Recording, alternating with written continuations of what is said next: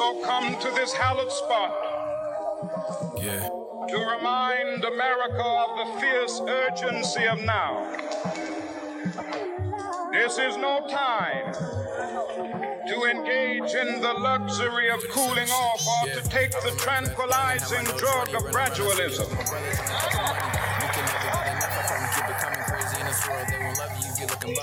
I remember feeling hungry, bubbles in my tummy. Told him when I. All right, well, tell y'all doing? I'd like to welcome you to the urgency of now. This is a podcast about call to action, specifically around things like police reform, systemic racism, uh, and I'd like to introduce you to my buddy James Harlan. Uh, I invited James here very specifically. Some of the things he was putting out there were pretty heavy, and I don't think a lot of people appreciated but it did show that he was going through some type of transformation. So, James, how are you doing, sir? Oh, I'm doing great. I really appreciate you having me, and uh, I'm honored to be here. One of the things that always comes up, and I see a lot of my my friends, especially my white friends, uh, struggling with is this concept of white privilege. Mm-hmm. Um, and and you know, just for the for the audience sake, you know, my view of white privilege is um, not an individual. It's not a it's not a criticism of an individual. It is right. it is how the system is set up mm-hmm. to allow certain people to have advantage. Mm-hmm. Um, and it doesn't really focus on one person or one group of people or whatever. It's all about the system. So what's kind of your view of white privilege? Like how do you view that concept in, in the context of what we're talking about right now? Well, that it exists. I mean, there's a couple of things about that that, and, and, frankly, I'm glad you asked me about this because I think it's something that we do need to talk about, and it's something that I think people in my community do take for granted.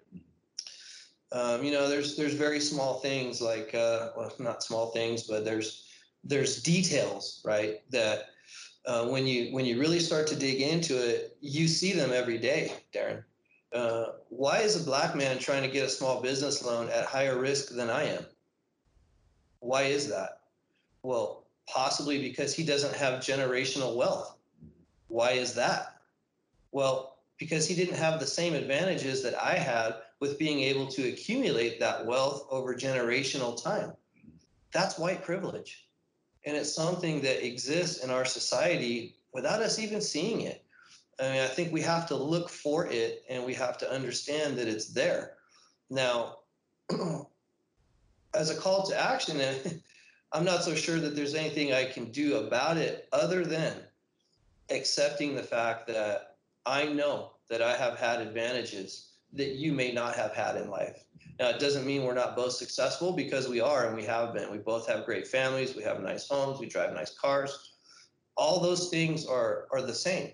Uh, but the road to get there was possibly different or more difficult for you than it would have been for me. And until we accept that fact, we're not going to be able to get past this as a group. Um, white privilege is also something, Darren, that I think white people feel tremendous guilt about. Yeah. And that's let's, let's explore that for a second, because for, for me, white privilege seems to be in the peripheral for a lot of white people. You know what I mean? Like it's not something that that's right in front for them, and it's really hard for really them for them even identify and focus on it. So when you say um, people feel guilt, mm-hmm. how is that when it seems like they're just so unaware of it? Uh, I think the guilt is a defense mechanism in some ways. Mm-hmm. Uh, we we we feel guilty about it because we know it's there, but like you said, it's not an individual thing, right? So maybe I, as an individual, don't feel particularly guilty that I got a job that maybe a person of color didn't. Uh, and I don't think that that has happened in my career, but you know, you feel guilt knowing what has happened in the past. You know, those are our ancestors that have done those things. There's guilt there. Me being of German descent, there's a lot of guilt there. Mm-hmm. So for me, the the guilt is something that may have created a buffer or a defense mechanism in dealing with it head on. Whereas now I realize that, you know what, that's all a waste of everybody's time. You know, if we're going to move forward as a group and together as a people, we need to understand these things and we need to talk about them. And there's nothing more therapeutic than talking to someone about it. Uh, this conversation we're having right now is really good for me. Mm-hmm. And I think we need to all understand that there's always the resources out there available to us. I'm going to play devil's advocate for you for a little bit then. Um, so, slavery was 400 years ago. my people, I grew up poor. I'm a white guy. I wasn't privileged. What about me? well, I think a lot of that comes down to choices we make as well.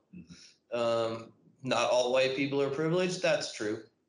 Um, but like I have no privilege. I'm a, I'm a white guy. I have no privilege. I grew up in, you know, the worst part of town. I didn't have much money, didn't have much resources.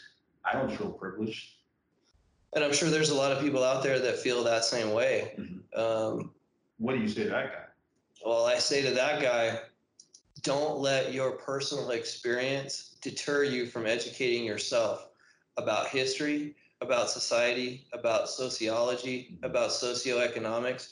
You need to make yourself better. And the way to do that is to educate yourself about these things. Uh, don't give me the woe is me. You know, um, there's a lot of people that have come from disadvantaged backgrounds that have become very successful. But if that's your mindset, and I'm talking to you directly right now, I'm going to tell you, brother, you better pick a book up and read it because there's no way you should be feeling like that. There's no way that you should be having these things uh, deter you from having a successful life or the life that you want. Stop using it as a crutch. Mm-hmm. Do you feel like I'm that person's privileged though? Like, do they have any privilege?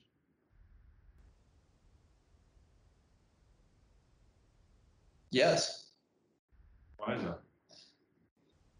because I think white privilege is something that can be obtained if you go for it. If you if you take advantage of it, you can find a way to make it work for you. I think even in today's world, um, there's there's enough companies out there, there's enough managers out there, there's enough supervisors out there that will give a job to someone that they feel more comfortable with because of the way they look than we might want to believe.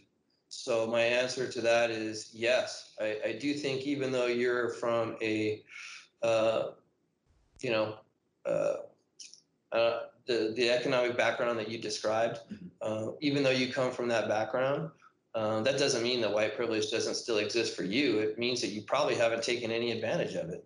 All right, appreciate it. Thank you, sir. We have also come to this hallowed spot to remind America of the fierce urgency of now. This is no time to engage in the luxury of cooling off or to take the tranquilizing drug of gradualism.